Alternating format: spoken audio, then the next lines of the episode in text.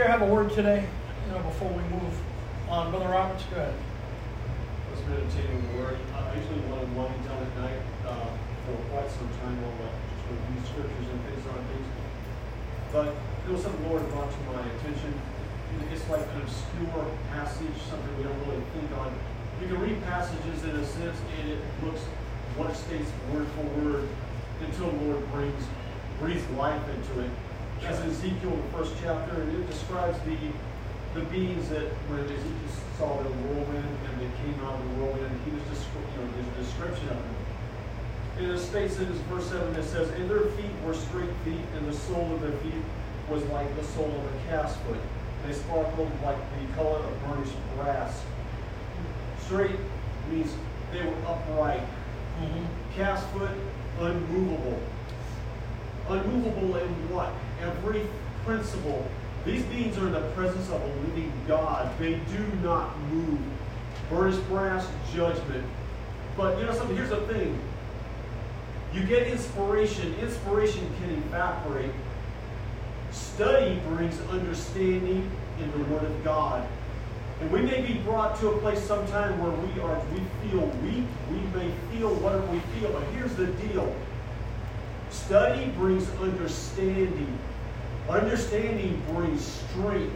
And I don't care what the enemy of our soul tries to do to corner us, bring checkmate, we come out on the other side. And then we it is a reverse thing. Understanding brings strength and power. You cannot be checkmate. If you are gold, gold is gold. I don't care how many times you heat it up. Its molecular composition does not change. It is purified. And when you're cornered and you have an understanding, you're grounded in the Word. You don't checkmate me. I come back and I move forward still. And God brings us across the board Yes. into the place He wants us to be. Strength and understanding comes through study. We have got to be a people of the Word. We have got to know what we know and where we stand and who we are in Him. Yes. I thank Him for the Word today. Yes, amen, amen, amen. Hallelujah. Hallelujah. Thank you, Jesus. Thank you, Jesus. Ah. Thank you, Jesus. Thank you, Jesus. Hallelujah. Hallelujah. Hallelujah. Thank you, Jesus. Come on, let's just rejoice in the Lord. Praise God. Let the Lord encourage you. Hallelujah. To move by the Spirit into the Word of life.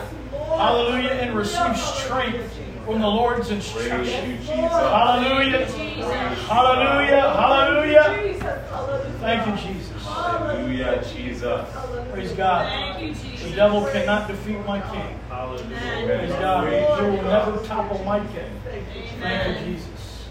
Thank you, Jesus. Someone, someone else. Testimony, praise, report, word from the Lord. Amen. I'm going to testify. guys. Yes, yes, Praise the Lord, saints. Praise God. Praise the Lord. Awesome to be in the house of God this morning. amen. Just stand in awe of the creator of heaven and earth, giving glory and honor to my Lord and Savior Jesus Christ. Honor to the saints here, pastor. Honor to where honor is due. I want to thank the Lord for uh, an experience I had with my family this, this past Friday. Friday. Friday night, um, my kids had gone to this local restaurant the other day with their with their grandmother and, and Sarah, and they were so excited to show me because they really enjoyed the food. And so we went uh, to this local place, and it was it was pretty busy. It was like a 25 minute wait, which anybody who has kids, so that's kind of like the limit. When the kids are hungry, but they were very excited to go, and they kind of had this nice little lawn area out back. So we were like, yeah, we'll wait. We'll just let the kids run around and you know get more hungry, I guess. So we did that. You know, we, we went in, we sat down, and uh, the waitress was very kind. It was a family-owned restaurant, and uh, the waitress was the daughter of the owner. So the, the mother owned it, and you know, her stepsisters and brothers and everybody worked there. They remembered the kids from the other day. Um, so they were interacting with them, and I always appreciate that. Usually kids don't bother, you know, the wait staff, but usually the wait staff doesn't even bother with the kids. Takes their order, you know, doesn't interact with them much, just, you know, you know, cute kids. But this this particular place, were very interactive with the kids. The kids loved it. It was great. Um, my children are, tend to be uh, a little more extrovert. They're, you know, very outgoing. You know, what's your name? You know, where are you from? Um, and I appreciate that because that, that's that's all the Lord's doing. Uh, God has put that in them to to to outreach to people, and a lot of times that does open up a, a channel for us to be able to, to talk with people. Yes. Um, yes. yeah. it kind of it kind of you know if a kid's asking a question it's a little it's a little different than some adult going you know hey what's your name?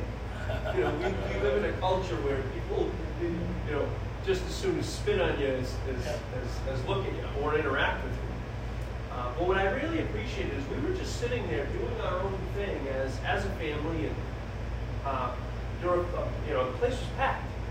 And as people were getting up to leave they two or three people, I think, stopped by our table and were just, you know, your children are so well behaved, and it's nice to see, you know, everybody's not looking at a phone, and it was, I mean, I'm just, again, you know, one of those people kind of just doing what I'm doing to serve the Lord, to raise my children in a godly heritage. Yes, Sometimes you don't even understand how your life is a living testimony Mm. to those people around you. Because even the people of the world, they, they notice something's going on right now.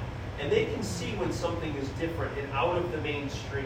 They saw a family sit down with a bunch of kids. The kids were, I mean, at least everyone else thought they were well behaved. and, and, and they, they weren't out of control. They, they did very well. Um, but they saw the engagement that us as parents, as, as, as people trying to serve and, and live for God, without them knowing that that's what we were trying to do, but engaged with our children at the table having dinner. We, we didn't have our phones out. We weren't, we weren't ignoring our children, and we weren't just trying to shove a, a phone in their face to keep them busy so that you know they wouldn't bother us while we're trying to do our own thing. We we went to this restaurant as a family. My children were excited for me to go there with them because they had such a great time the last time. Um, and the food was really good, and, and it was a it was a great it was a great experience to just let me know like people are watching. And they're seeing what what godly people are supposed to be like you know, to, to for, for all my faults and failures, if I get one thing right, I hope it's just raising children to know God.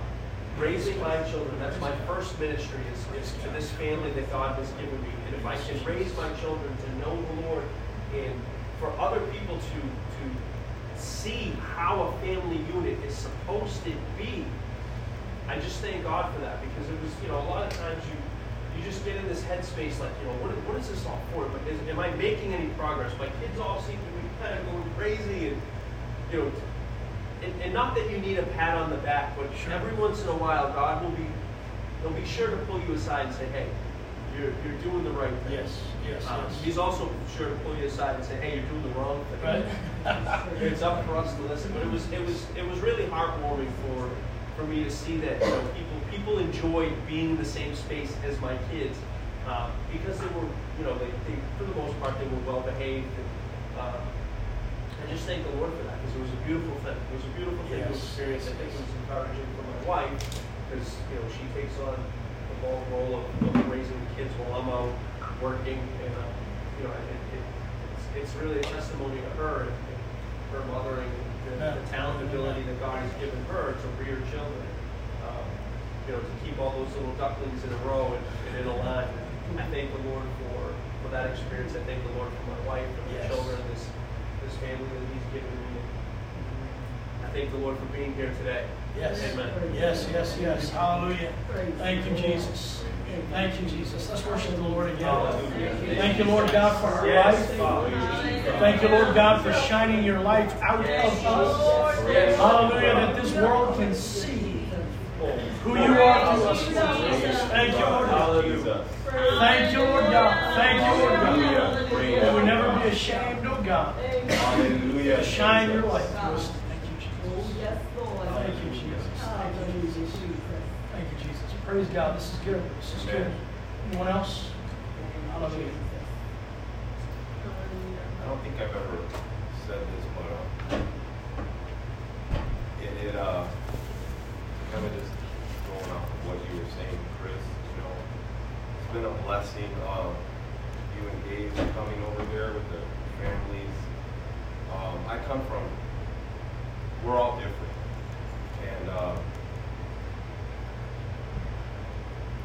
Family, you know, it kind of blew up and stuff, but and that's nothing, you know, God is awesome, you know. Um, I don't think any one of us have like God didn't have like the Olympics where oh my testimony, you know, and your testimony. Our testimony, if it's really of the Lord and if we have the right heart of humility, you know, they they uh they're they're like a, a diamond, you know, just a different facet. When the light hits it, it's still it's just as beautiful, you know. But um, just wanted to say that it's always been a blessing. I don't know if I've ever told you guys this, but when you guys when we used to visit the Olettes, you know, it was always a blessing to see your children, um, both of your families, uh, at, at, the altar, you know, and um, singing. And, I mean, it was, it's a reflection of what you guys are doing as parents. You know what I mean? Um, setting an example. I mean, nobody's going to imitate.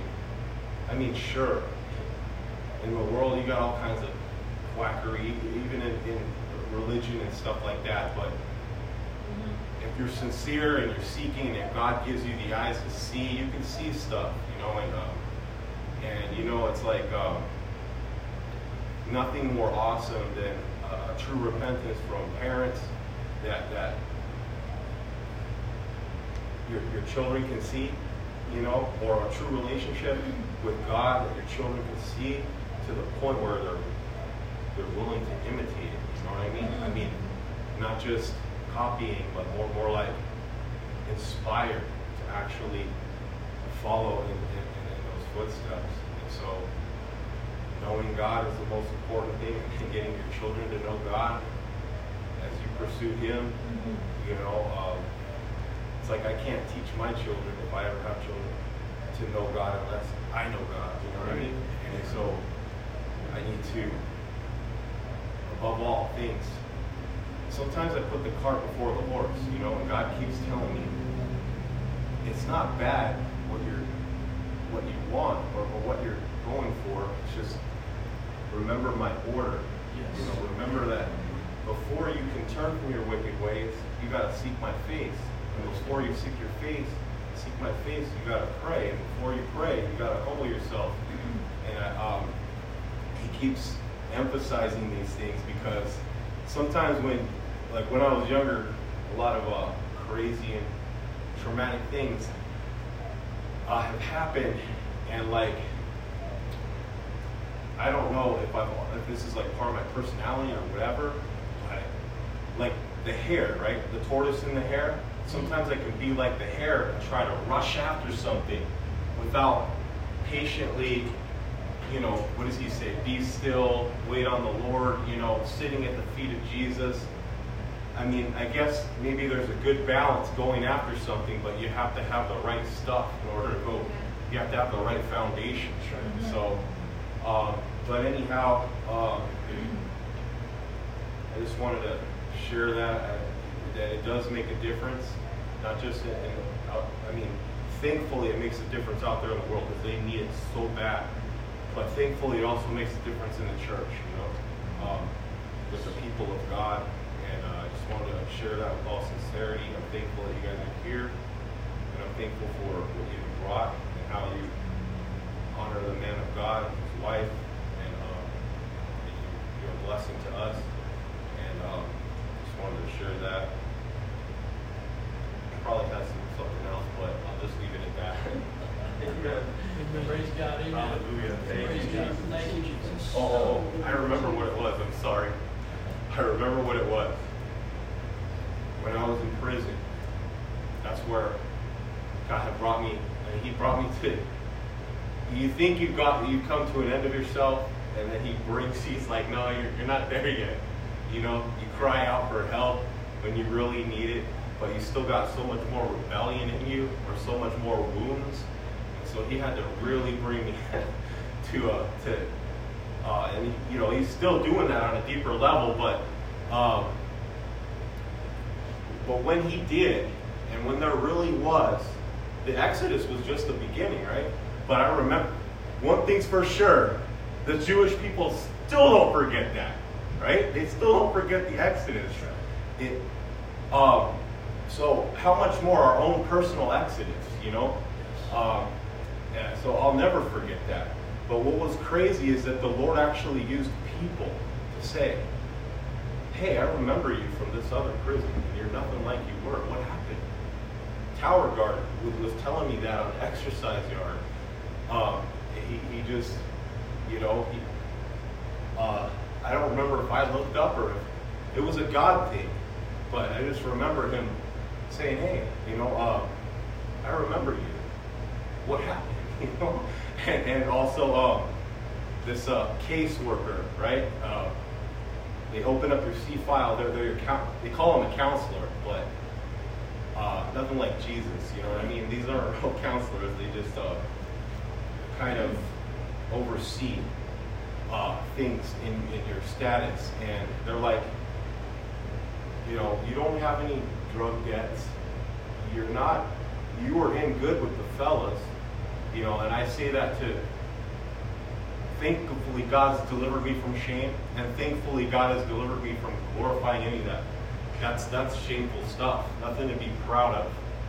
You know, uh, but you know, uh, so he's you know, then then he's like, you know, what happened? You know, and then same thing with my six years later, parole officer that was um, in charge of dealing with the worst of the worst. And um, my mom, I didn't even see it myself. I just humble myself. I'm like at the mercy of God. And um, because I, you know, God had opened a door for my mom to take me in. Because otherwise I say, I'll be homeless, but I know you'll provide for. You know, um, and uh, anyhow, she ended up telling my parole officer what a change, mm-hmm. right? And that was just the beginning. But that's how radical, you know. Uh, but it's one thing to live for God when you so desperately, you know, and I could say that if you guys ever get to a place, you've probably been to some really tough places, but if you ever get to a place, you know, because Paul, you have righteous people that sometimes for the cause of Christ find themselves in a place that's supposed to be for people who are not living righteously. But he was living righteously, and he was sent to prison. I'm not, I'm not trying to scare anybody. I'm just saying one thing I know is that I'm one of those people who is set free yes. in prison. Yes, yes. And, and, and no one can tell me, you know, God can, man, it's amazing. And, uh, you know, God has put, but I'm so thankful that God's got some people who live for God no matter what out here. Hallelujah. You know what I mean? I'm thankful for you. I'm thankful. You know, God bless you guys, man. It's just, uh, and I'm thankful that God continues that process out here because I never wanted, I used to hear, you know, we're talking like Mexican mafia, you know, big time people used to say, you know, you're just hiding behind. They didn't tell me, but they knew if somebody was just hiding behind the Bible. It's like you can't just, what they meant by that is just religion. Even the world recognizes, right? That there's a difference between religion and there's, there's my, my pastor that, that was in, while I was in prison, he had a testimony where the Aryan Brotherhood had sent a, a, hitman to, to go and, and, and, and kill him mm. because he was living for God, you know? And that guy came and, and told him, he said, man, I don't know what it is, you know? See, so that protection, the angels that you have, you know what I'm saying? That you talked about, that God has shown you, you know, like they will protect you no matter what. And, and um, you know, and, and, and, you know, it's amazing. What does it say? Even your enemies will be at peace with you. Yes. This guy that was sent, kill him, actually blesses him by saying, I was sent to kill you. But you have something greater. There's something I can't I can't do anything. You know? so it's just anyhow, God bless you guys. You know, I'm thankful that we can get to a place that we can share stuff, you know. Because if I was in my flesh, if I try to share gems, they just come out like lumps of coal, you know, but when we're in the right place, you know, we can uh, share some cool stuff. You know? Anyhow, God bless you. Thank you, Jesus. Thank you, Jesus. Hallelujah, Lord God. We. Oh, you are worthy. Let's thank Him for where He's brought us from. Yes, Thank you, Oh, Jesus. glory. Lord God, we thank you, Lord God, that you picked us up Praise out of the miry clay. Hallelujah, Lord God, that you put our feet on a solid rock. Yes, praise you. Thank you, Lord God, that we can live for you, that we can be founded in you, Lord God. Jesus. Oh, that we can give you glory and honor. Thank you, Praise Jesus, you, God. for saving us, Lord God. Come on, can we just give God glory for saving us? Thank you, Lord Jesus. Yes. Praise you, Hallelujah. Hallelujah. God. Taking us out of darkness, Thank you, Jesus. moving us into your marvelous light. Thank you. Hallelujah, Jesus. Thank you, God. Lord God, it's praising us, Lord God. Hallelujah, hallelujah. Hallelujah. Good word. Good words today. Amen. Thank you, Jesus. The Lord knows what He's doing. Amen. Thank you, Jesus. Thank you, Jesus. Hebrews chapter 9. Lord God, bless your word today. Let it enter into the hearts of your people might receive and take benefit.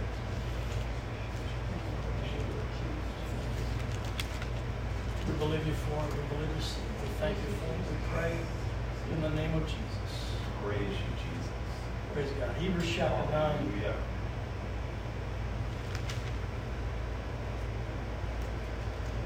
We're going to look. Um,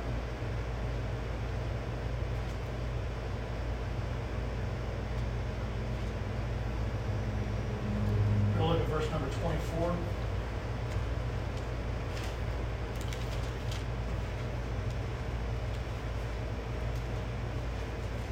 Uh, you know me.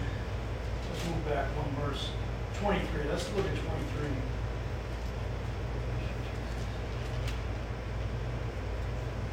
The writer here is just explaining how without the shedding of blood, there is no remission of sins.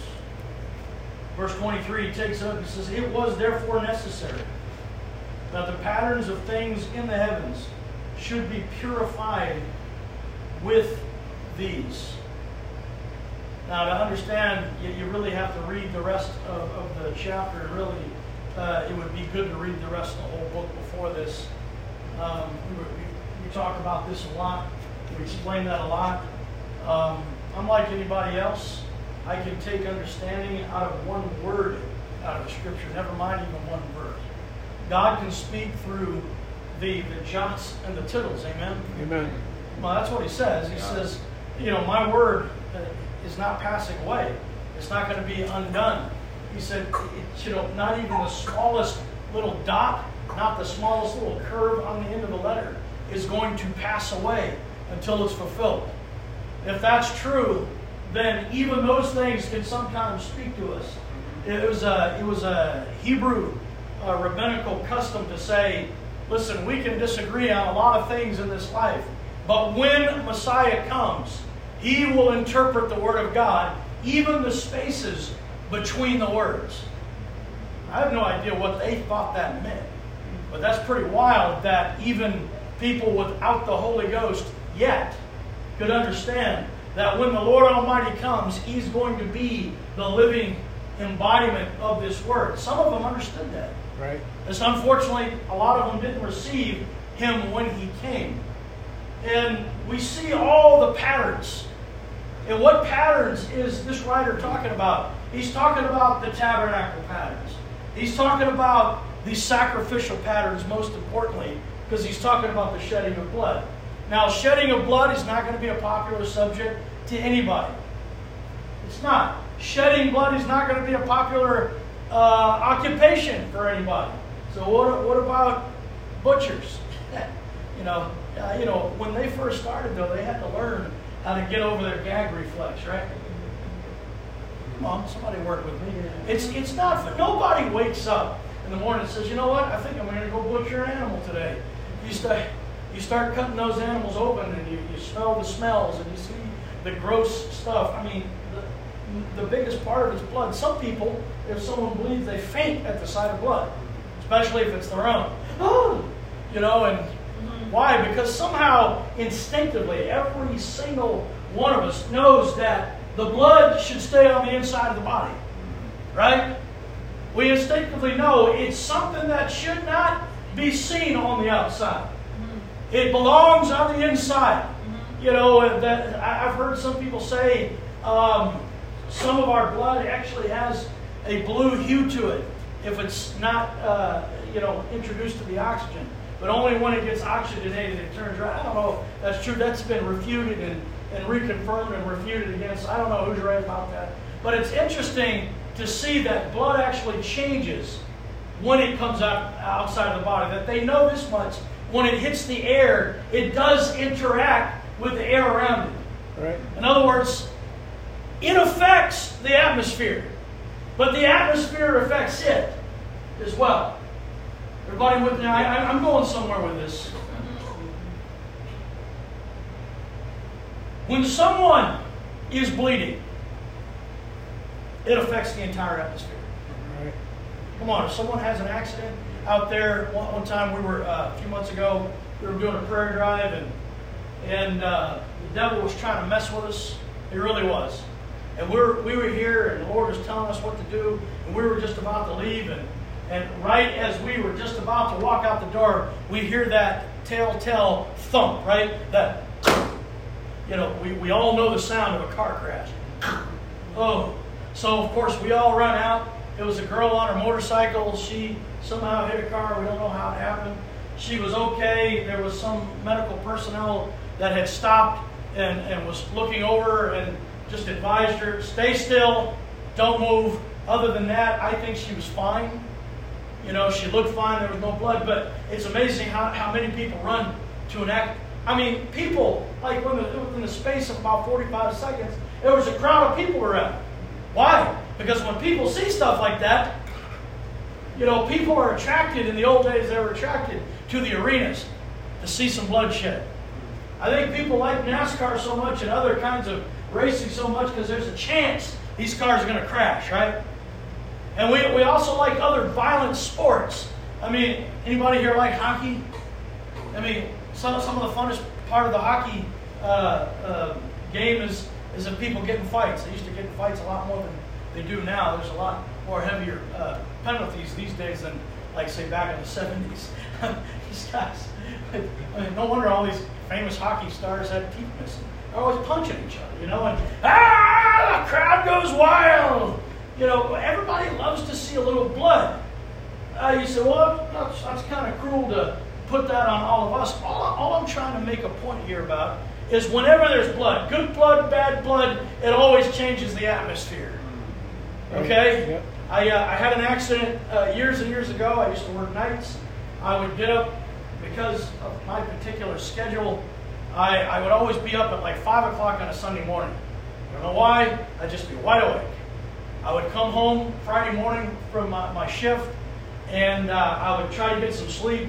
I try not to get too much sleep because, uh, you know, when my wife came home uh, later that evening from work, I, I wanted to go to bed with her, and then, but my schedule's all off because I'm used to being awake at night, so I try to get a little sleep so I could be asleep Friday night, and then Saturday night I'd do the same thing, I'd be sleeping at night, but for some reason, that weird schedule would always kind of catch up with me on a Sunday morning. So 5 o'clock on a Sunday morning, I'd be wide awake. So I just get up. I usually study um, for my Sunday school lesson, get things together at that time, and or sometimes I'd come down to the church, uh, whatever. But so I'd, I'd, be up at like five o'clock, and I got out of work at like four four thirty. I, I, I, worked about forty five minutes away up in Devon. So um, this particular uh, Sunday, uh, or rather early early Monday morning, uh, after being awake for about twenty four hours. I'm coming home and uh, I fall asleep, hit a tree, smack, dead on, total my car. I mean, it uh, just, I mean, it was, it was rough. Uh, I was okay. Um, I got out of the car. I, I, didn't know where I was. My glasses were gone. It, uh, you know, the windshield was had that star crack in it, so I knew I'd hit the windshield. And I hear a voice coming out of the darkness. You want me to call the police? And I was like, yeah, wherever you are, yes, please do. before I had a cell phone. This is back in the 90s. And uh, so I'm waiting there by my car, you know, trying to find my glasses. I, I eventually did, I think. I think I did. And uh, slowly by slowly, I started feeling the aches and the pains. You know, I, I noticed first of all the side of my arms were burnt because of the, the airbag. And, you know, uh, I started feeling a little pain over here, a little pain over here. Oh, I started feeling a little swelling in my knee. And uh, but I'm walking and I'm okay. Probably the adrenaline was was keeping the pain away at first, but as that started fading, finally I hear a cop roaring down the road. He gets out of the car real quick, and the first thing he did was like, "Oh," because all he saw was a big puddle of red. Turns out it was the transmission fluid. you know, that's all it was. You know, and but in the dark, this is early, early, early in the morning before the sun came up and uh, all he saw was this big puddle of red, and he was just like his heart just sank. oh, someone's dead. With that much blood on the ground, some, someone's e- either dead or bleeding out. And uh, he's like, "Are you okay? That's not you." I said, "No, I, I think that's transmission And we had a good laugh about it later. And uh, thankfully, I wasn't really hurt. I didn't need to go to the hospital or anything. They did check me out in the ambulance. I had a big egg on my knee. That's about all I had. I said, no, I can go home. I'm, I'm fine. I, I think I missed one day of work, and I, I was okay. The Lord preserved me. But it's amazing how even when you think it's blood, it, ch- it changes the atmosphere. It changes everything that was going on there. And uh, it was bad enough that someone had an accident, but when there's blood involved, it adds a level. And so the writer of Hebrews is talking a lot about these things. He goes so far as to say, unless blood that's supposed to be on the inside of a body gets outside of the body in a, in a very specific manner, there is no removal of sin. Sin cannot be removed unless the life of a body that needs to stay in the body, if the body wants to stay alive, has to come out of that body in enough measure that the body dies the blood is applied in a very specific manner. Unless that happens, the sin issue is not dealt with. Now, I know all of us know that. I know we have come to the Lord. I know we have left the world. I know we have been baptized in the name of Jesus. I know we've been filled with the Holy Ghost. But it's thoughts like that, it's familiarity like that that causes us not to be full of the Holy Ghost. Mm-hmm. You know what I'm saying? Is anybody with me today? Yeah. yeah. I, I, I, I, see all these big empty spaces in front of me, so sometimes I feel like I'm talking to an empty room. But anyway, we get to the point where we know the doctrine so well. We understand Jesus died for our sins. That's old hat. Yes, yes, yes. That's basic tenets. There's I mean, I can't imagine too many Christians on the face of this planet, no matter what they, you know, who they are in reality, but if they call themselves Christians, I can't imagine that they don't, at least in some passing way, understand that at the very least, the Bible says that Jesus died for our sins. Mm-hmm. Everybody with me? Yeah. There's a lot of churches out there, a lot of Christians out there that don't really preach the death, burial, and resurrection of Jesus Christ. Right. Therefore, they have no power of God. Right. Because Paul says, I'm not ashamed of the gospel of Jesus Christ. It is the power of God unto salvation. Right. Hmm. Yep. To those that believe, to the Jew first and also to the Greek. And we understand by Paul again in 1 Corinthians 15, he says, What is the gospel? He, he shares it with us. It's the death, burial, and resurrection of Jesus Christ. But there's so many people out there that don't want to offend people with blood. Because blood changes an atmosphere. Even when you start talking about blood, some people get a little woozy and they get a little offended. There are literally churches down through the years that took the word blood out of every one of their songs. I'm not here to pick on folks, but if anybody cares to know, it was the United Methodist Church. They, they literally took blood out of, or I shouldn't say they took blood out of the songs, they took all the songs with the word blood in it out of their song books. So that when they came to church, no one ever has to hear about blood. Now, I don't know what they do when they do communion. I guess they can just mask it with the wine. Uh, no, we're, we're not gonna we're not gonna talk about the blood. We're just gonna go through a ceremony where you get to eat a cracker and you get to drink a sip of wine. you know, and, but let's not let's not get real with this and say this is a representation of our Lord's body and this is a representation of the blood that was spilled because we don't want to offend anybody because we don't want to change the atmosphere. We don't want people's lives to change. We, we just want them to feel good about who they are and what they're doing. And we like to pat them on the back and tell them that they're doing well in their civic duties and uh, just keep doing that. You know, you go to work and you support your family and, and you keep being a good citizen and pay your taxes. And, you know, that's, that's the kind of stuff that gets preached from the pulpit. When we hear, you know, from God, He says, Instead of being a good citizen of the earth, being a good, be a good citizen of heaven. Instead of paying your dues to the earth, and I'm not saying don't pay your taxes, but what I'm saying is instead of being so focused on paying your dues to this world, uh, give as an offering unto God. Amen? Right. Praise God. You know, it, it's we, we understand that, and, and I, I hope that you know by now, I, I'm preaching more of the spiritual side of things. Listen, if we get the spiritual stuff down, the physical stuff is going to work out. That's what he promises to us in Matthew 6:33. If you will seek the righteousness of God, the kingdom of God, and his righteousness. Amen? If you will seek that first, Everything else, like food and clothing and shelter and everything else that we, we generally think of more often than any spiritual pursuit, then all that will take care of itself. Mm. It's amazing how many people of God don't really believe that, though. Yeah, I know it gets quiet when, when pastor says stuff like that. It gets quiet. It's hard to accept that. Right. But what happens is we usually get it the opposite. We'll think of the things of the Lord on certain levels. But often we'll put that stuff in categories.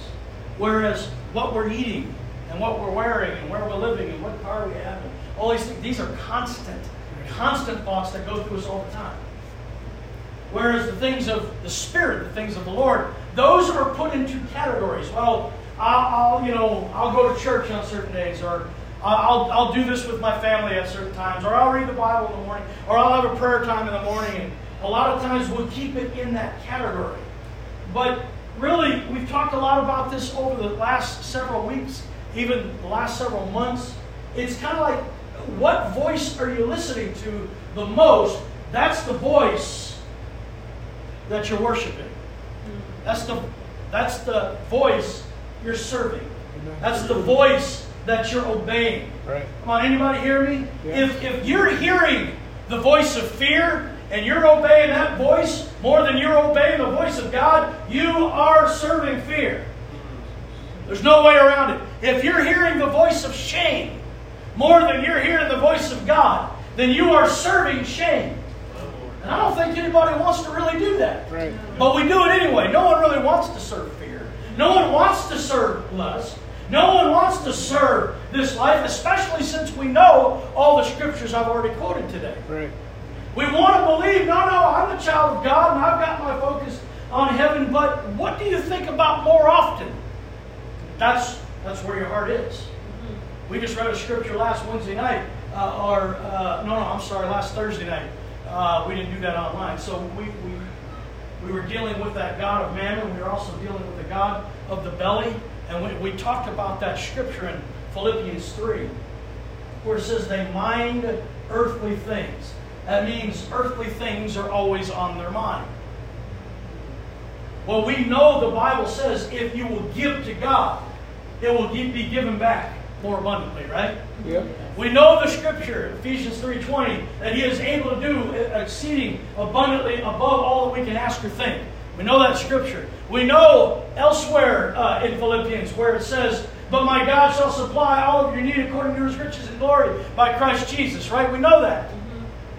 We, we know the scriptures, like I just quoted, Matthew 6.33. But seek ye first the kingdom of God and his righteousness, and all these things will be added unto you. Now, I don't think there's a soul in this room, listen to my voice right now, and probably no one online either, that does not uh, feel that they're very, very acquainted with those scriptures. Uh, somebody say amen if you're in that group. Amen. Yeah, we do. We all know those scriptures. Yep. I didn't hear everybody say amen, so maybe you're not, but you should be after today. Right. We know what the Bible says about God taking care of us. We know we're the apple of his eye. And yet, when we read passages that say the sin issue cannot be covered unless blood gets shed, sometimes we kind of ignore it and say, well, he's just really talking about that old standard of Christianity where Christ died for our sins. Yes, we are talking about that.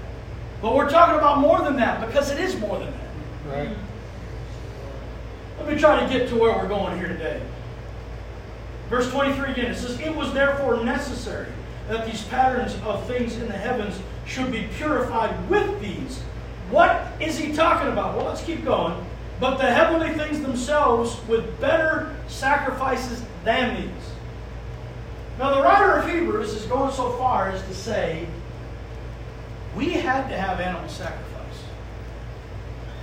That's a question that comes up, uh, usually in new believers. Uh, why did God spend all these years, like 1,500 years, and really it goes all the way back to the beginning, because God killed an animal in order for Adam and Eve to have something to wear, right? Yeah. We see Cain and Abel making, or at least Abel making animal sacrifices, and the Lord telling him to. We see Noah being commanded of the Lord to make an animal sacrifice. So really, it goes all the way back to the beginning. It, didn't start with Moses. Uh, we see Abraham doing it, Isaac doing it, Jacob doing it. Uh, we see, of course, Moses writing the law of it and explaining all the detail. And my goodness, some of these festivals they had, they must have had rivers of blood just in the festival of tabernacles alone. They, you know, they sacrificed just on the Temple Mount 70 bulls within that week alone on the Temple Mount. Never mind everybody else who brought their sacrifices to the Lord during that week. Everybody hearing me? Yep. Now, a cow is not a small animal. The just the normal procedure of the Feast of Tabernacles was they killed and they killed a lot of other stuff too, but just the bulls, they killed 70 of them. They, they started off with this number and they would increase the number day by day, and if you add up all the numbers within that week, you get to 70. Now, we're not here to explain all the meanings of those numbers and why wherefores and all that stuff, but just to let you know how much blood could be shed up on that Temple Mount. My goodness, they had buckets and buckets. It, could produce a river of blood just flowing down the, uh, the side of that, that hill, right? I don't know even what they did with all that blood. It, you know, I know they sprinkled some of it here uh, on the side of the, the brazen altar, but my goodness, I couldn't have, it would have been a, a not trying to swear here, but a bloody Right.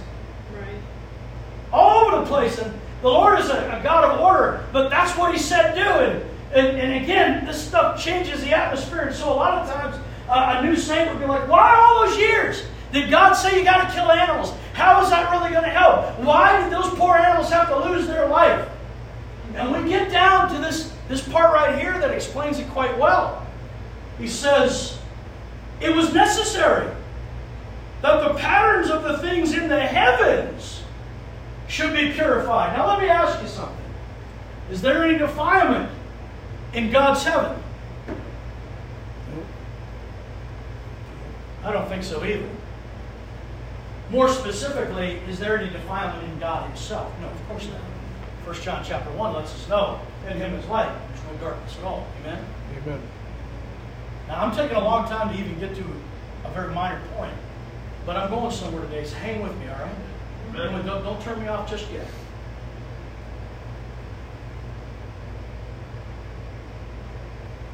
Why? How could animal sacrifice do anything for us? Well, in one point of view, it really did nothing for us.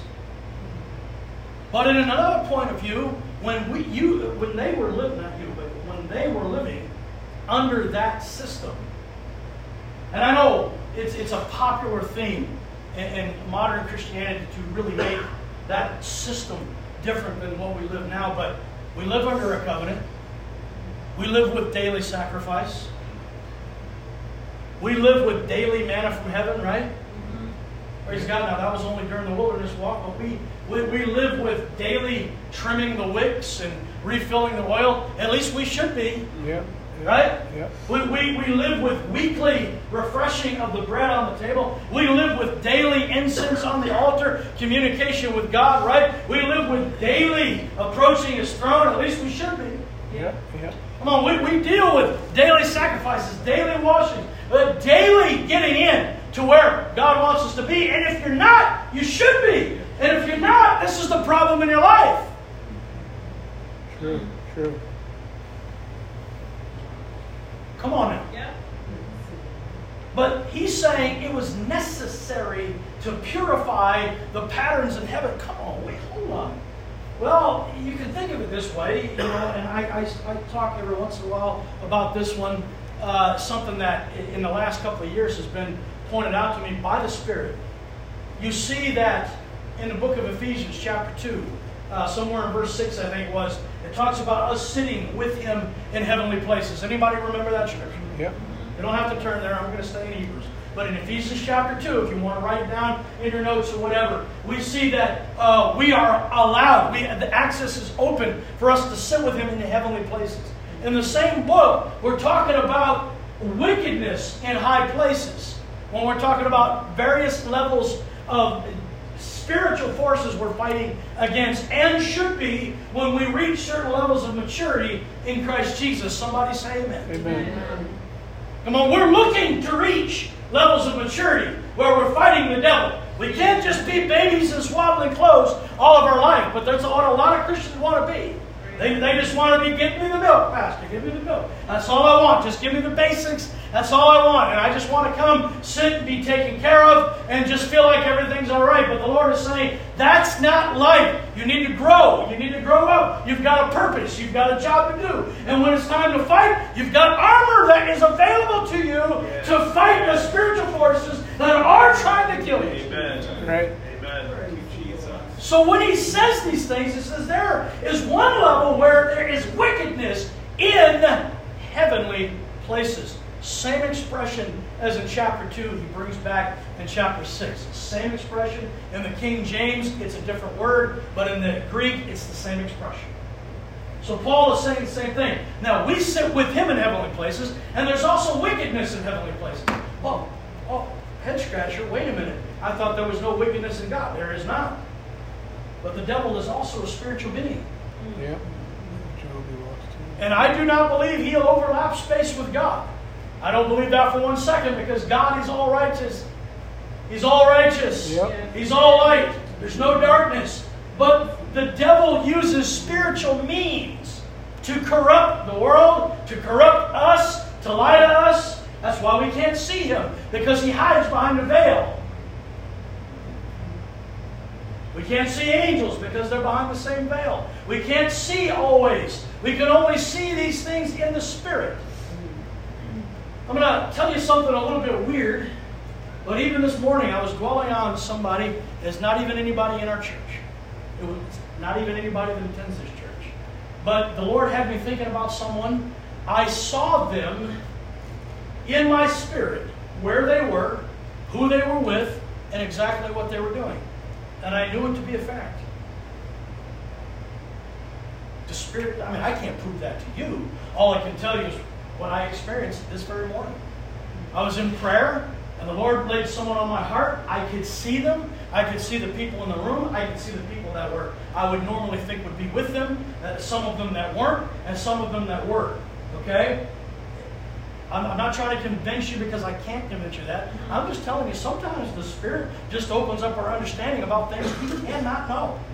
There's no way on this earth I could have understood that information unless the Spirit showed it to me. And the Spirit does not show you stuff without a reason. If He shows you something, it's almost always to pray about it, maybe to communicate with them, to call them up and say, Lord laid you on my heart, and, uh, you know, to maybe give some ministry as the Lord directs, but at the very least, to start praying, because God doesn't just show stuff like, hey, that's cool, thanks. Right. That's not the way it is. But going back to this heavenly pattern, I don't believe for one second that the wickedness that dwells in spiritual spaces is in any way overlapping God's space. I think I think I have a bunch of people that believe that too. Yep, yep. Should I reword it for those of you who didn't understand what I just said? God and the devil, uh, they're not overlapping in any way, right? Is that a little bit more clear? So we all believe that, right? Raise your hand if you believe that. Okay? 50%. Good. Praise God. We'll work on the, the rest of you after church. Anyway, we know that. So we're not talking about in God's heaven, in God's space. You know, our Father Art in heaven. Who art in heaven. Thank you, brother. That trips people up somehow. I don't know why. Uh, a couple of years ago, we were teaching along, and I said, Where is the Father? And everybody went, like they were scared of that question, and nobody had an answer for me. You know, I looked around, and everybody's just like scared. It's like, it's not a trick question. The Bible says, Our Father who art in heaven. Jesus says, My Father which is in heaven, several times in the Gospels. Our Father, our Heavenly Father, is in heaven. Right. Okay? Heaven is a euphemism of that spiritual space. It technically means the sky or the outer, uh, uh, outer cosmos.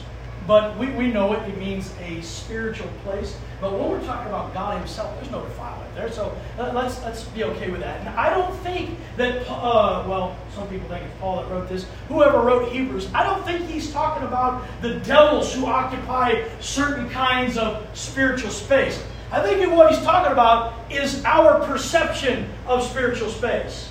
Now, all that time I took to get here, I got to that point. It's not about God needing to be cleansed. It's about our thoughts of God needing to be cleansed. Right. Anybody see that? Understand that? See, a lot of times we think thoughts about God that are untrue. Is there anybody in the room transparent enough, honest enough to say, "Yep, that's me"? Yep. Praise God. Thank you for the few of you. Amen. Now, I'm serious about that. It's something that the Lord showed me as a child. A child now. I'm not bragging. I'm not bragging. I'm talking about the grace and mercy of God on a child's life to be able to show even a child, listen, I don't know everything because I'm a flawed human being, and the things I think I know, some of those things are wrong. Right. Can we be honest enough to Yeah. admit that? Amen. I have a body of knowledge locked in my head, and so do you. Yep. But guess what? Spoiler alert. Some of that knowledge that you think is secure is not even right. Right. So, first of all, we know that we don't know everything. Second of all, we should know by this stage in our Christian walk that even the things we know or think we know, some of those things are wrong too, right? Right. Let God be true and every man a liar. What is he saying there? He's saying that there's no human on the face of this planet that knows everything correct all the way. Mm-hmm. And the things you do know, some of those things are wrong. Mm-hmm. Right? Yep. Yep. So, even our thoughts about God, even our personal interpretations of the Word of God, I believe that's why the Bible says the Scripture is of no private interpretation, right? And I think it's also the reason why God said, or the writers say, that God is no respecter of persons. We see that a couple of times in the Word, right? He doesn't respect one individual's opinion over another. What he respects is when people are obeying the truth and walking in it. Mm-hmm. Praise God. That's what he honors. He honors us when we humble ourselves enough to cast our cares upon him. Isn't that what Peter said? Humble yourself. Yep. Cast your care upon him. It takes a humbling before the Lord to say, Lord, I can't deal with this. You please do it. So when we're trying to save ourselves, Jesus already told us, you're going to lose your life if you try. Mm. But he says, if you will lose your life for my sake, you'll find it. Mm. We know these scriptures, folks, mm. But it's oft, it's so uh, amazing how often Christians will not walk this. They will do. it. I actually heard a man. This is part of my wife's family. Uh, some time ago, I heard the words coming out of his mouth. He grew up in an apostolic church, but the words came out of his mouth. Well, I believe God uh, expects us to do everything we can, and then when we can't do anything else, that that's when He'll help out. That, that is a doctrine that a lot of people believe, and maybe even some of you believe. I'm here to tell you that's not right. That's not right according to the Word. That's not right according to the Word. That's not a faith walk. It's not a faith walk. you can't work out your, oh, well, we can work out our own salvation with fear and trembling, knowing it is God that works in us, both the will and the do of his good pleasure. But you cannot work for your salvation. Right. So if we're living our Christian lives doing everything in our power to save ourselves, and then when we can't do anything else, and when the doctor can't do anything else, and when the uh, the loan officer can't do anything else, and, and, and, you know what I'm saying? Come on, when the Yeah. when, when the congressman can't do anything else, that's when God will have to step in. That is not a faith walk. That's right. If we're not leaning on Him for everything, then we're not walking in faith. True. And that is not a pleasing walk. It's actually, according to the word, a sinful walk. Now, I'm not here to make everybody a sinner. I'm here to try to pull the veil back a little bit. And we're doing it with a very obscure verse out of Hebrews chapter 9 that's saying, literally, all that blood was shed, not just for 1,500 years, but really more like 4,000 years. All that blood was shed, that was shed before Jesus Christ, was actually necessary in order for us to be able to have pure thoughts about what happens in the heaven because we're so mired in the sinful flesh down here on the earth. All right. It all came down. I mean, I've- been talking for a long time today, and and I've been struggling a little bit to get this out. But the Lord understands what we need. He knows we need a purification of mind. Now we, we need to understand the Old Testament was a plan was not a plan A or a plan B or a plan C. It, it, it, was not a, a, a first uh, a dice roll. Come on, Daddy needs a new pair of shoes. That's not God was doing. When I know I use these points all the time, and I know they're just slightly humorous to the point where I've used them so much no one laughs at them anymore because you're sick of my jokes. I get it, but God really isn't rolling dice up there. I think if Einstein got anything right, that's the one thing he got right. God doesn't play dice. If you want to know what he meant, you can look it up in your own time. I'm not going to explain that science lesson, okay? Don't have enough time for that. It is therefore necessary that the patterns of things in the heavens should be purified. Literally, someone had to take a lamb on the fourth day of the first month. Sorry, the tenth day of the first month. That's the month of, in the modern Hebrew calendar is Nisan. In the days of old, it was the Abib or Aviv. And on that day, the tenth day, they literally went to their flock and they found the most perfect lamb. They found the one that absolutely was as perfect as they could possibly get. No blemish, no spots, no nothing. Pure white lamb. It had to be under the age of one year. It had to be from the time of its birth to the time of one year old, and it could not be older than that. It had to be a lamb literally in its first year. They reckon timing a little different than we do today. But it had to be a lamb in its first year. They had to separate it out of the flock. They brought it into their homes. They let it sleep in their house, literally having to clean up its pellets, right? Yep. You know, uh, they even in more modern uh, times, like in medieval times, uh, they would even encourage that the Hebrews would encourage their children to name it, so that after four days of handling this pet, petting this little beautiful animal, looking at it, examining it in every way, after four days they could confirm that yes, this is a spotless lamb. There's not one stray hair on this thing. Everybody with me? It was precious to them. It had become like a pet to them. Come on, you know how kids are. It doesn't take them long to attach themselves to an animal, especially a baby animal, right? Now, lambs can get actually pretty big. Now, a lot of times when we think of little lambs, we really think of little newborn lambs. But uh, a, a lamb in its first year could actually be a pretty good sized animal. But still, it's still a beautiful young animal. They got endeared to this thing, all for what purpose? So they could take it up to the Temple Mount and a priest could slice his throat. Now, the kids typically weren't there watching that, okay? Uh, the kids wouldn't even have been allowed in there. But they understood when the on Passover, they would bring this lamb up. Uh, the father would bring that lamb up to the Temple Mount to get this thing's throat cut. And later that night, they would be sitting around with their extended family having lamb dinner, understanding this is the animal that we took in our home and made a pet out of the last four days. It was something that spoke to them. It was something that meant something. It was not a casual affair.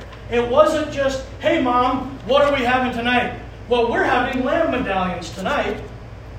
Or, or we're having, you know, uh, shepherd's pie with uh, minced lamb meat, right? Mm-hmm. Or we're going to have lamb chops with uh, mint jelly. Anybody have any of these dishes? Anybody get hungry? Mm-hmm. Brother Chris's testimony was making me hungry earlier. But anyway, um, you know, no, that, that's kind of what we do now. But in those days, they would have understood. Even, even the smaller children would have understood. This is our pet we're eating. And they're eating it with bitter herbs. Late, in later years, that was translated into horseradish. Some of you like horseradish, some of you don't. I don't. Uh, so yeah, if I had to eat the lamb with horseradish, it would be a bitter herb. But whatever bitter herbs they used back in the day, all the way back to Moses' day, they had to eat this thing understanding. Uh, this is not fun. This is not great. This is, this is awful. Uh, my, my wonderful spotless lamb has been killed so that I can have a lamb dinner. Mm. It meant something to them. Mm-hmm. So that they could understand this is what God is willing to do for us. So it's purifying God's intentions. It's purifying the fact that He doesn't want us to die, that the law isn't to condemn us, the law is not to kill us. The law is not to kick us out of the church. The law is not to take a sinner who has fallen from grace and kick him while he's down. Right.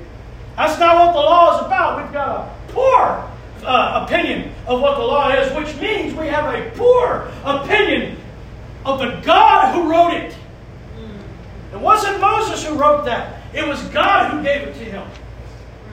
But we get a poor opinion of the God who put these things down, thinking that in the Old Testament he was a cruel God, but now he's, he's love and fluff and grace. Well, both are wrong. God is every bit as severe and terrible as he was in what we call the Old Testament. But he goes on to say, the heavens should be purified with these, but the heavenly things themselves with better sacrifices than these. In other words, they were useful to purify our understanding of spiritual things. But understand, it had to be a better, better sacrifice than the shedding of animals' uh, blood. Amen? Amen.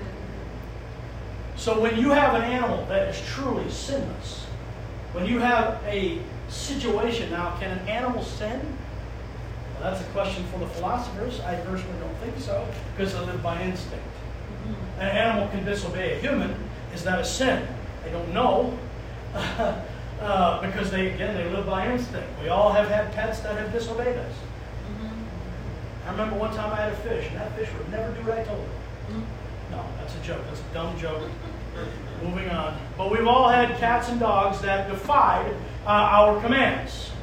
So is that animal sinning? I, that I'm not sure about. You can ask Jesus about that, see if he might tell you about that non-heaven and hell issue. But today we won't cover that, okay?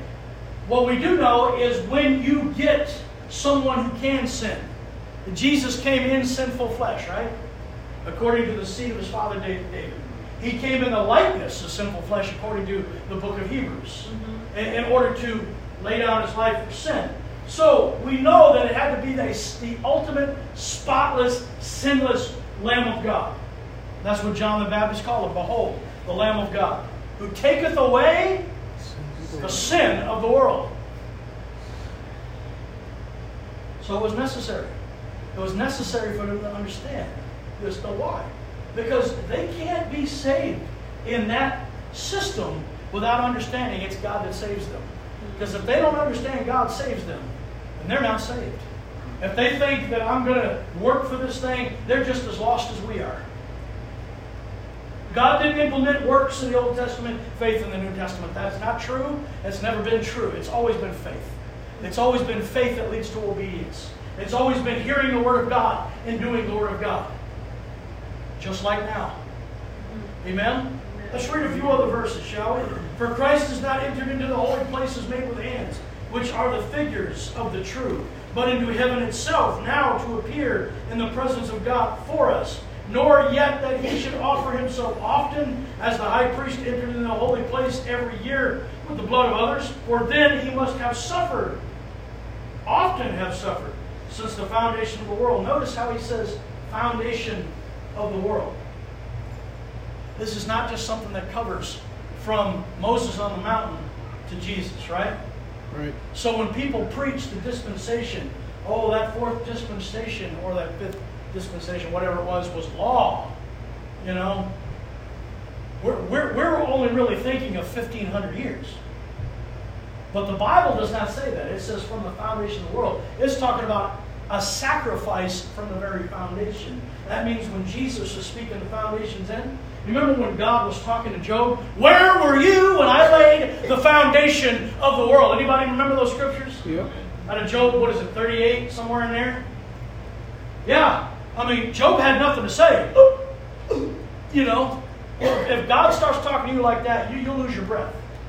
You'll lose your ability to speak. You'll basically have the ability to lay on your face in front of God, and that's about it. And just a big puddle of goo.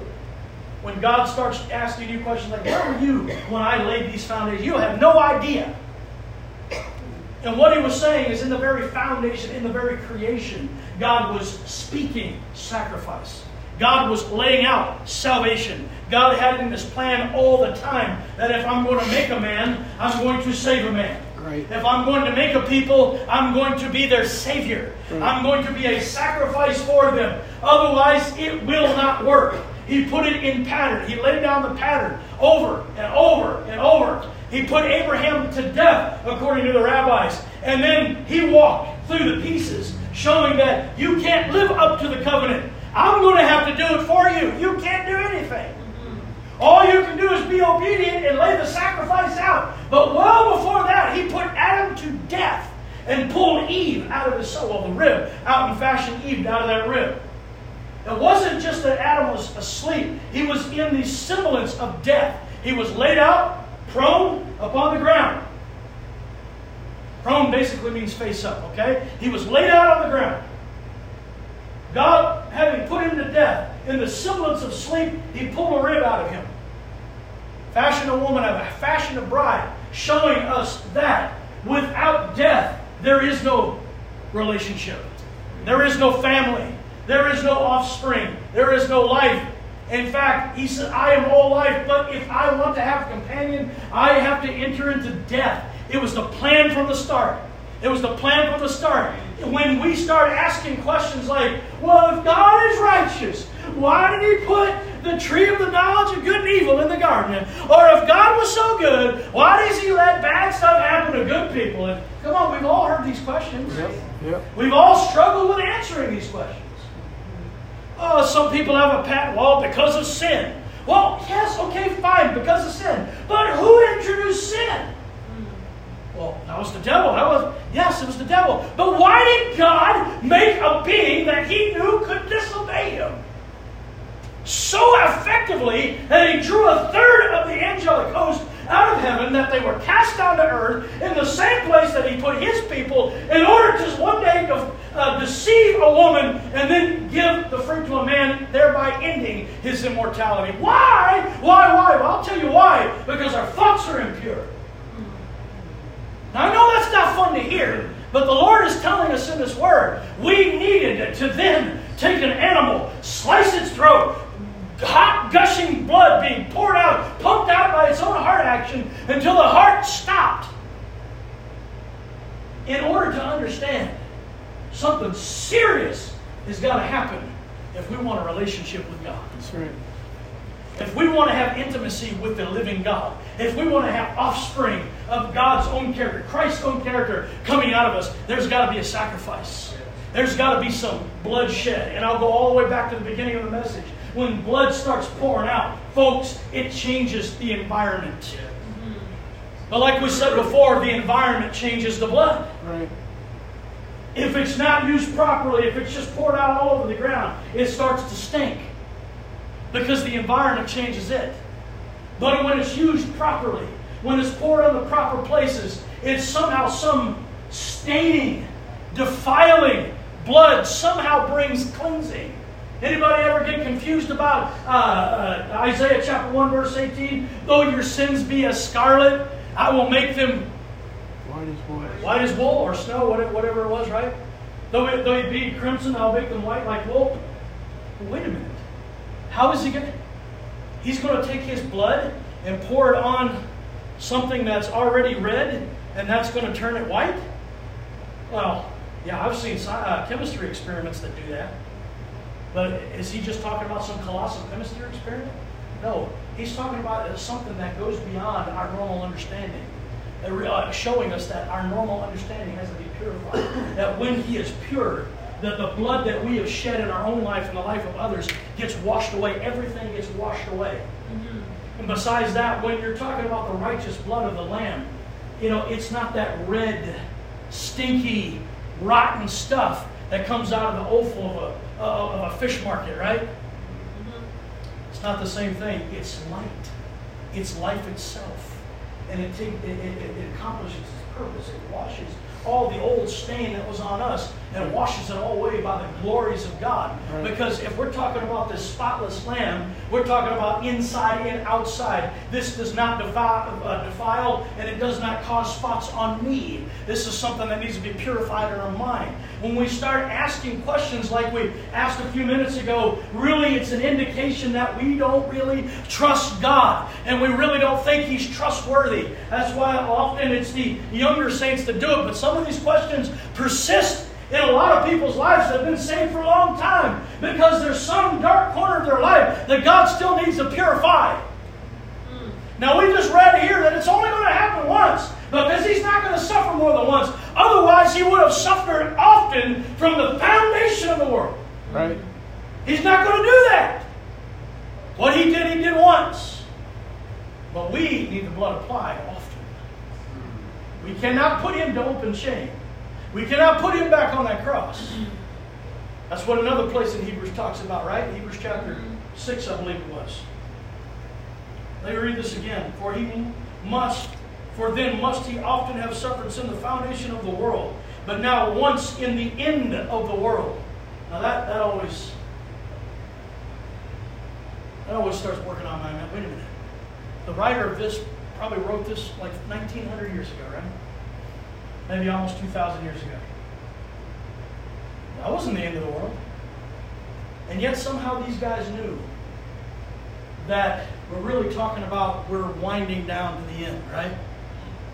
Like when I used to work a, a five day a week job, you know, uh, working up in Boston at, at an insurance agency up there. Of course, we work Monday through Friday. Everybody called Wednesday hump day. Why? Because that's the top of the hill.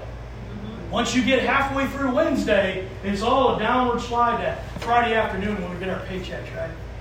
You know. Anybody ever heard that one? Yep. Sometimes I wonder if I'm talking to the right group. I think I missed my, uh, my scheduling here. So we all understand that concept when we work a five-day week, Monday through Friday. Wednesday's the middle, right? Well, when we're talking about a seven-day week, Wednesday's still the middle. Mm-hmm. So we're, we're talking about the number seven. If you've gotten to number four, then you've already made it to the middle day, right? Mm-hmm. Because it's three days after, there's three days before. And when you've gone over that hump, if you will, it's a slide down to the end. Well, when the writer is writing this, he's writing in the latter half of the week. Because all these guys back in those days believed that we're on a 7,000 year cycle. And it's not really a cycle, it's a 7,000 year plan. That there's going to be man's history for 6,000 years, and there's going to be a millennial rest for the 7,000. Now, I'm not going to try to teach you that as doctrine, but we can find evidence, ancient evidence, that these guys in these days believed that. Right. Uh, Peter even said, a day is as a thousand years. What was he saying? He was based on the idea that each day of creation represented a thousand year span of the entire scope of human history. Most of, uh, or some of which we have not seen yet. But these writers would have understood we've already come past 4,000 years. Hey, we've slid past the hump. Now we're on the downward slide to the end. So he's saying at the end of the world, from all the way to Adam, all the way to the end, it doesn't matter what he meant by this. It's still the eternal Word of God, and we're reading it. now in what we believe is the end of the world. Right. My goodness, if we're not the end of the world, what's the end of the world going to look like? Well, I think it's going to look a little worse than this, and probably a lot worse than this. But I still think it's coming soon. Yeah. That's not to scare folks. It's to prepare us, Right. purify our hearts and minds by Christ Jesus and the blood of the sacrifice, because sin cannot be removed unless this blood is applied. Right. The old timers used to say, plead the blood, plead the blood. My dad didn't really like that expression, but somewhere along, along the way, I started to get reacquainted with the expression and the idea of plead the blood of Jesus Christ. Now, sometimes, now usually the old timers would say, like, if something bad happened, oh, plead the blood of Jesus. Well, we need to plead the blood of Jesus every day. You know, even when we feel good, Lord God, I need your blood to cover me.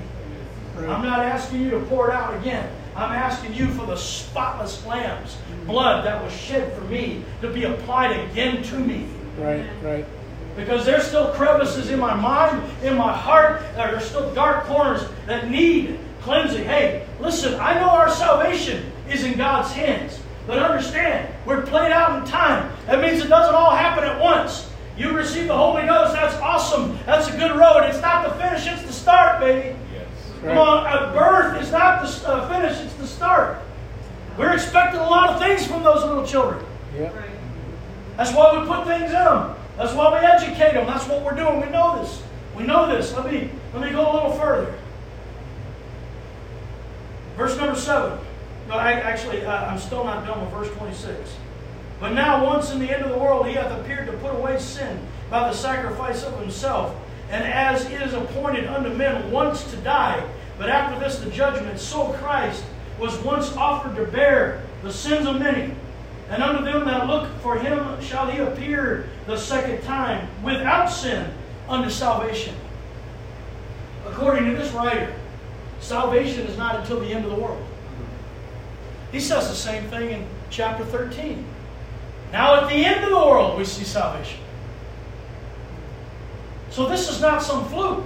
He says it twice. This writer says it twice in his book that we do believe that God inspired as Scripture. Somebody say amen. Amen. Only if you believe it. But I believe this is inspired. Twice we have it confirmed in this book alone that he's talking about salvation comes at the end of the world. It comes at the end. That's what Jesus says. He that shall endure unto the end shall be saved. That's the reason why suicide's not an option. Right. You're cashing out before God can finish you. That's the reason why being a pew warmer is not an option. Right. Because you're not letting God finish you. That's the reason why playing around, going to an altar, repenting, and then going out and living a worldly life, uh, and then coming back and repenting and going out and coming, that's not an option. Because God can't fix anything that's continuously being defiled. He'll keep trying to clean you up. Right. Right. But it's like you got to start over. You know, I- I'm going to say one more thing before we quit today. There was a, a law in the Old Testament. It's called the Law of the Nazarite. We all probably read that, heard that. There's, there's a few things that a Nazarite, it, it seemed like this, not the law of the Nazarite, rather the vow of the Nazarite. There's a few things that if you took that vow, that it was really more uh, defined by what you were restricted in. You weren't uh, to cut your hair. You weren't to eat anything from the vine, even dried grapes you couldn't eat. Uh, you couldn't uh, drink anything fermented. Okay, you couldn't touch dead animals in the space. Now, a lot of times we think of lives like Samson and Samuel, things like this. These were rare occurrences. Everybody with me on that one? Yeah. The vow of a Nazarite could last five days, 40 days, a year. It was whatever they felt like they needed to give to God. Okay? So, what happens is what they would do typically, now, it didn't ha- happen all the time at the start, but traditionally, what they would do is when they started their vow, they would shave their heads. They would shave every last scrap of hair on their head. And then they would begin their vow. And then at the end of the vow, what would they would do is they would shave their head one more time, collect all the hair that grew during the space of that vow, and then burn it on an altar before the Lord. Okay? But here's the thing. If at any time, let's say you have a 40 day vow under the Lord your God, I'm going to live this way as a Nazarite. And basically, that means as separate. I'm going to live as separate for these 40 days. It's kind of like fasting, but it's not. It's really more in the idea of sacrifice. I'm sacrificing things in my life. Everybody with me? Mm-hmm. For this amount of time. It could be any amount of time. Whatever you felt like you were going to give to God. If at any time during that time you realized, oops, I accidentally drank some wine, or I accidentally touched a dead animal, or whatever it might have been, what you have to do is you have to stop, shave your head, and the clock starts up from where you left off. Uh, not from where you left off, but it starts back up from the beginning. Everybody hear me? So, in other words, you could have made it all the way to day 38, and you realized, uh oh, I did something that broke my vow. You have to go, shave your head, wash ritually, change your clothes, and then the vow starts up with day one. You got to do another 40 days after. You are almost done, but if you broke it at any time, this is the reason why it is said it would be better to never have made the vow than to make a vow and keep it. It's not that you're damned to hell if you make the vow. You have to start over at day one. That's the tough thing. If you made it all the way to day 39, you'd be thinking, oh, boy, I got to start all over again because, yeah, got to start all over. And we remember that story of Samson, right? We see that he was supposed to be a Nazarite from his youth, all the days of his life. So he never cut his hair. He never, that guy was the worst keeper of that vow. He broke it all over the place. I mean, my goodness, he ate food out of the carcass of a lion. Never mind touching the lion, you ate something out of its guts. You know, how did he think that was going to be okay? But he constantly was breaking his vow. So there came a day where they shaved off all his head, hair. And they put out his eyes because that was the other thing. You had to make a sacrifice. When you broke your vow, you had to bring it to the Lord and make a sacrifice unto him. Samson, near the end of his life, he had his eyes put out like as a sacrifice unto God. His head was shaved. But it said, when his hair began to grow back out, the strength of the Lord came back over his life. And he said, Now at the end of my life, he was this is this is a misunderstanding with a lot of people of God. Samson was not committing suicide. He was saying, My life is over. My vow is over. He understood that somehow his vow was over. He said, Now, at the end of my life, let me do this. He pushed those pillars down and he killed more Philistines in his death than he ever did in his life. And he killed a lot of them in his life, right? What was it, something like 5,000 people he killed that day? This is not to scare anybody, but this is the kind of seriousness that we're talking about here. It's a life sold out to God. Amen? Amen. It's a life sold out to Him. Said, we are looking for His second appearing. This time, it's not going to be a sin issue. This time, it's going to be the salvation issue. The first time was to get rid of sin, so He shed His blood. The next time He comes, there won't be any bloodshed. He will come in a vesture dipped in blood, according to the book of Revelation. Everybody hear me? Yep. He's going to show on his outward sign this vesture that I have has been dipped in the blood. I'm going to show you I'm coming back for vengeance for blood that was shed against me. What we're talking about is we don't have time to play around. He says there's things in our heads that need to be purified. So when we look at the Word of God and we look at the pattern and we start questioning everything and we try to put everything in nice, neat boxes to make us feel good, the Lord is saying your minds are not pure. I'm coming back without sin. The, the, sin thing isn't going to be there. I'm not coming back to deal with your sin. Come on, everybody, hear me very closely. When Jesus comes back, it's not to deal with our sin. Right. So you better let God deal with your sin before He comes back. That's right. That's right. That's what he came for the first, the first time. He came in the embodiment of the pure sacrifice. He lets us know and keeps teaching us, and we keep learning the pattern so that we can purify our understanding of the things of the heaven, so that we can keep getting revelation, so that the blood can continue to be applied, because this is what is going to take care of the sin issue. That's right. That's right. There are too many Christians these days that have learned to live with habits. Yeah. They've learned to live with fear. They've learned to live, but we even just read it. Eh, man is appointed once to die. You know what this is talking about? It's not talking really about us so much, it's talking about Jesus. He was appointed once to die. Because, of course, everybody brings up the example of uh, what, what, about uh, people that were raised from the dead? They died and then they're going to die again. Yeah, I know, but not Jesus. Jesus is going to die one time. And that's already been done. Amen? Amen. He's never going to die again, folks. Therefore, that tells us the sin issue has to be taken care of between his death and his reappearing. Yeah. Man is appointed once to die. After this, the judgment. But it's not like we don't have appointments. In 1 Thessalonians chapter 3, Paul says, we're appointed to affliction. We have an appointment with it. And then he says, therefore, we endure tribulation. Later in the same book, 1 Thessalonians chapter 5, I believe it's verse 9, says, We are not appointed under wrath. We have certain appointments, and there's certain appointments we don't have. We will come to affliction and persecution and tribulation. That's part of our appointment. That's part of the, the, the stuff that's going to get this out of our life, how to purify our minds and our hearts. Like we preached weeks and weeks ago. You know, he that has suffered in the flesh has ceased from sin. Right? It's the same idea. It's the shedding of blood. But understand, when blood is shed, it changes the environment. It changes the environment. But if the blood is not applied, the environment also changes the blood.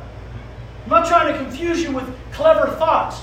I'm trying to say this is a serious deal. This is not just some religious ordinance. When we come up here and take the bread and the, and the, grape juice, it's not just a religious service. It's something that is meaningful.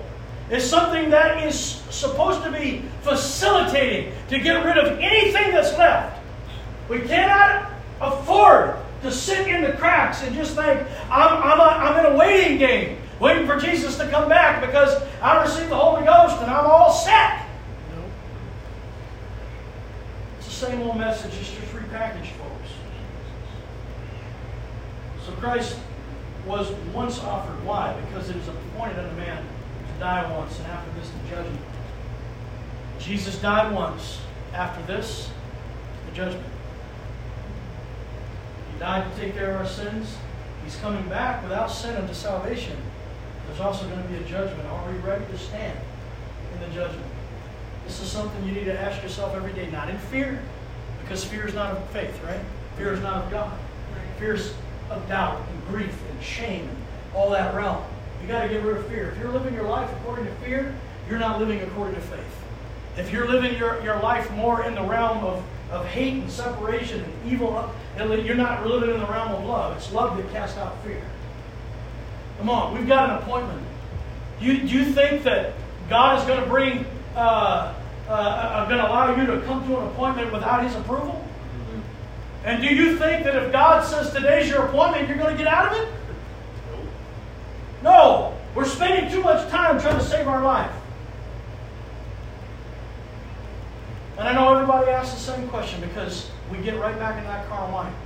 Are, are you saying that we're just supposed to walk down the street naked?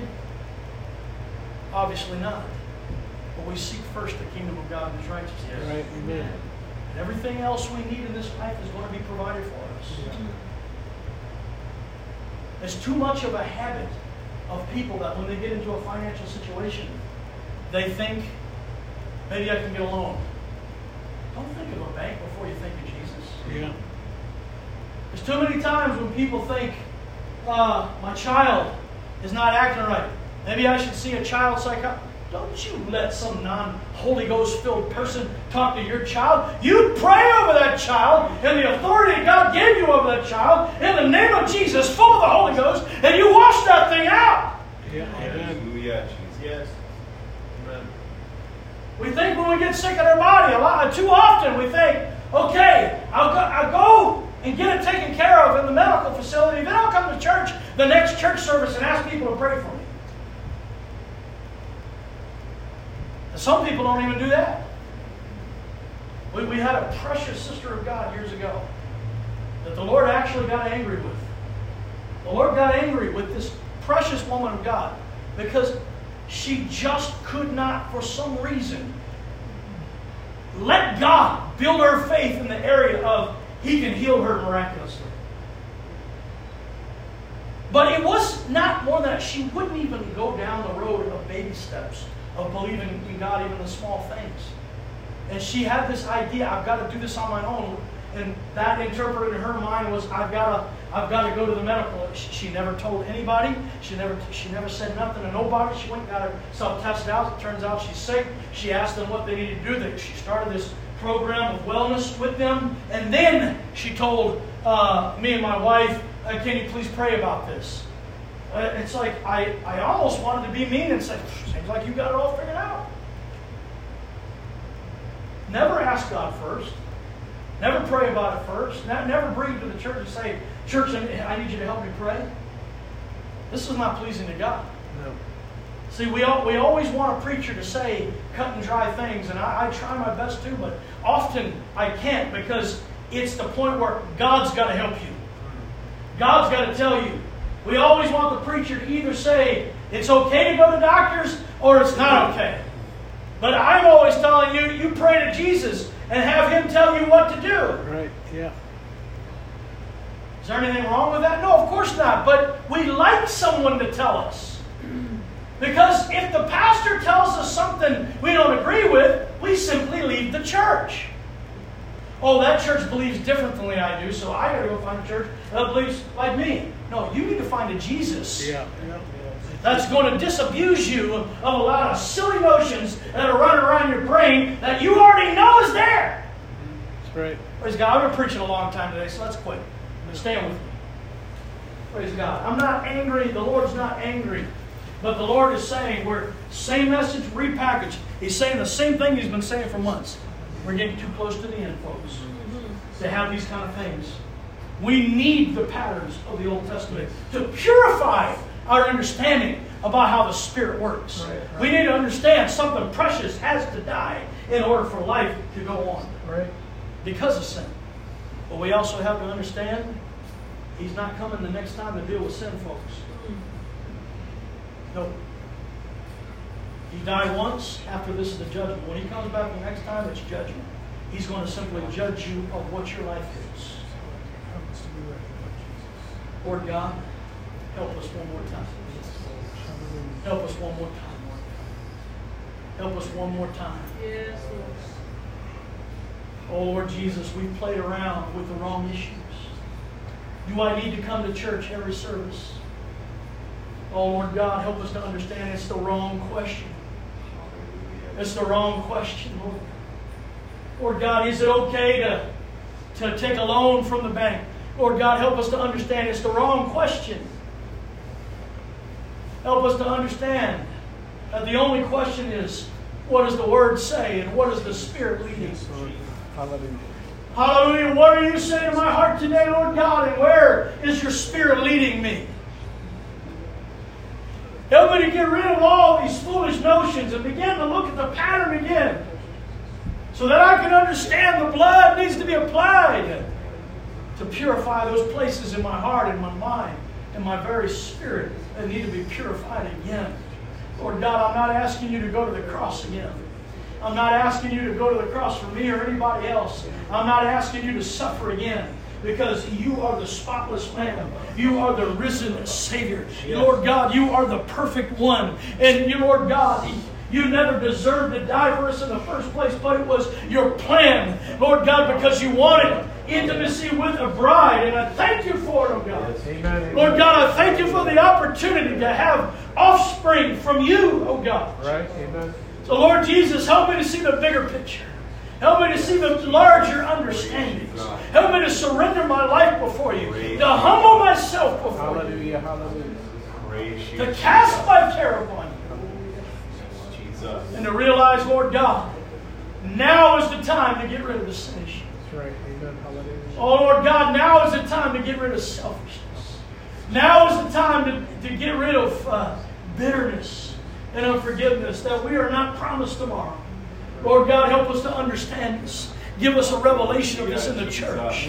Oh, Lord God, wash out by the pure blood of Jesus Christ all notions of religion. Lord God, all notions of tradition. Lord God, all notions of false doctrine. Lord God, personal interpretations, opinions, preconceived notions, personal goals. Lord God, wash it all away, Lord God, and give us the unadulterated word of life into our hearts today. Lord God, into our life today. Lord God, and teach us to speak these things out of our mouth and to proclaim them. Oh, Lord God, and to declare them and to thank you for them and to live in them, walking in them. Lord God, you told us that if we walk in the light as you are in the light, Lord God, that we will Yes. be cleansed. Amen. Hallelujah, that we will have fellowship. Hallelujah. Lord Jesus, we love you. We come to you, Lord God. Hallelujah. We love you. We come to you, Lord Jesus. Hallelujah. I wonder if you just spend a couple of minutes in prayer today. Hallelujah. I wonder if I wonder if you can just uh, give yourself over to the Lord today. Come on. This is the, the most serious time in your life. Yesterday is gone, and you're not promised tomorrow. So the only time that you can deal with it is now. We're not trying to lay a manipulation on you. We're not trying to lay a guilt trip on you. We're trying to let you know today is the day of salvation because it's the only time. It's today, right now, is the absolute most important time in your entire life. Because you can't get back to yesterday's. And you don't even know if tomorrow's coming. This is the choice moment. And I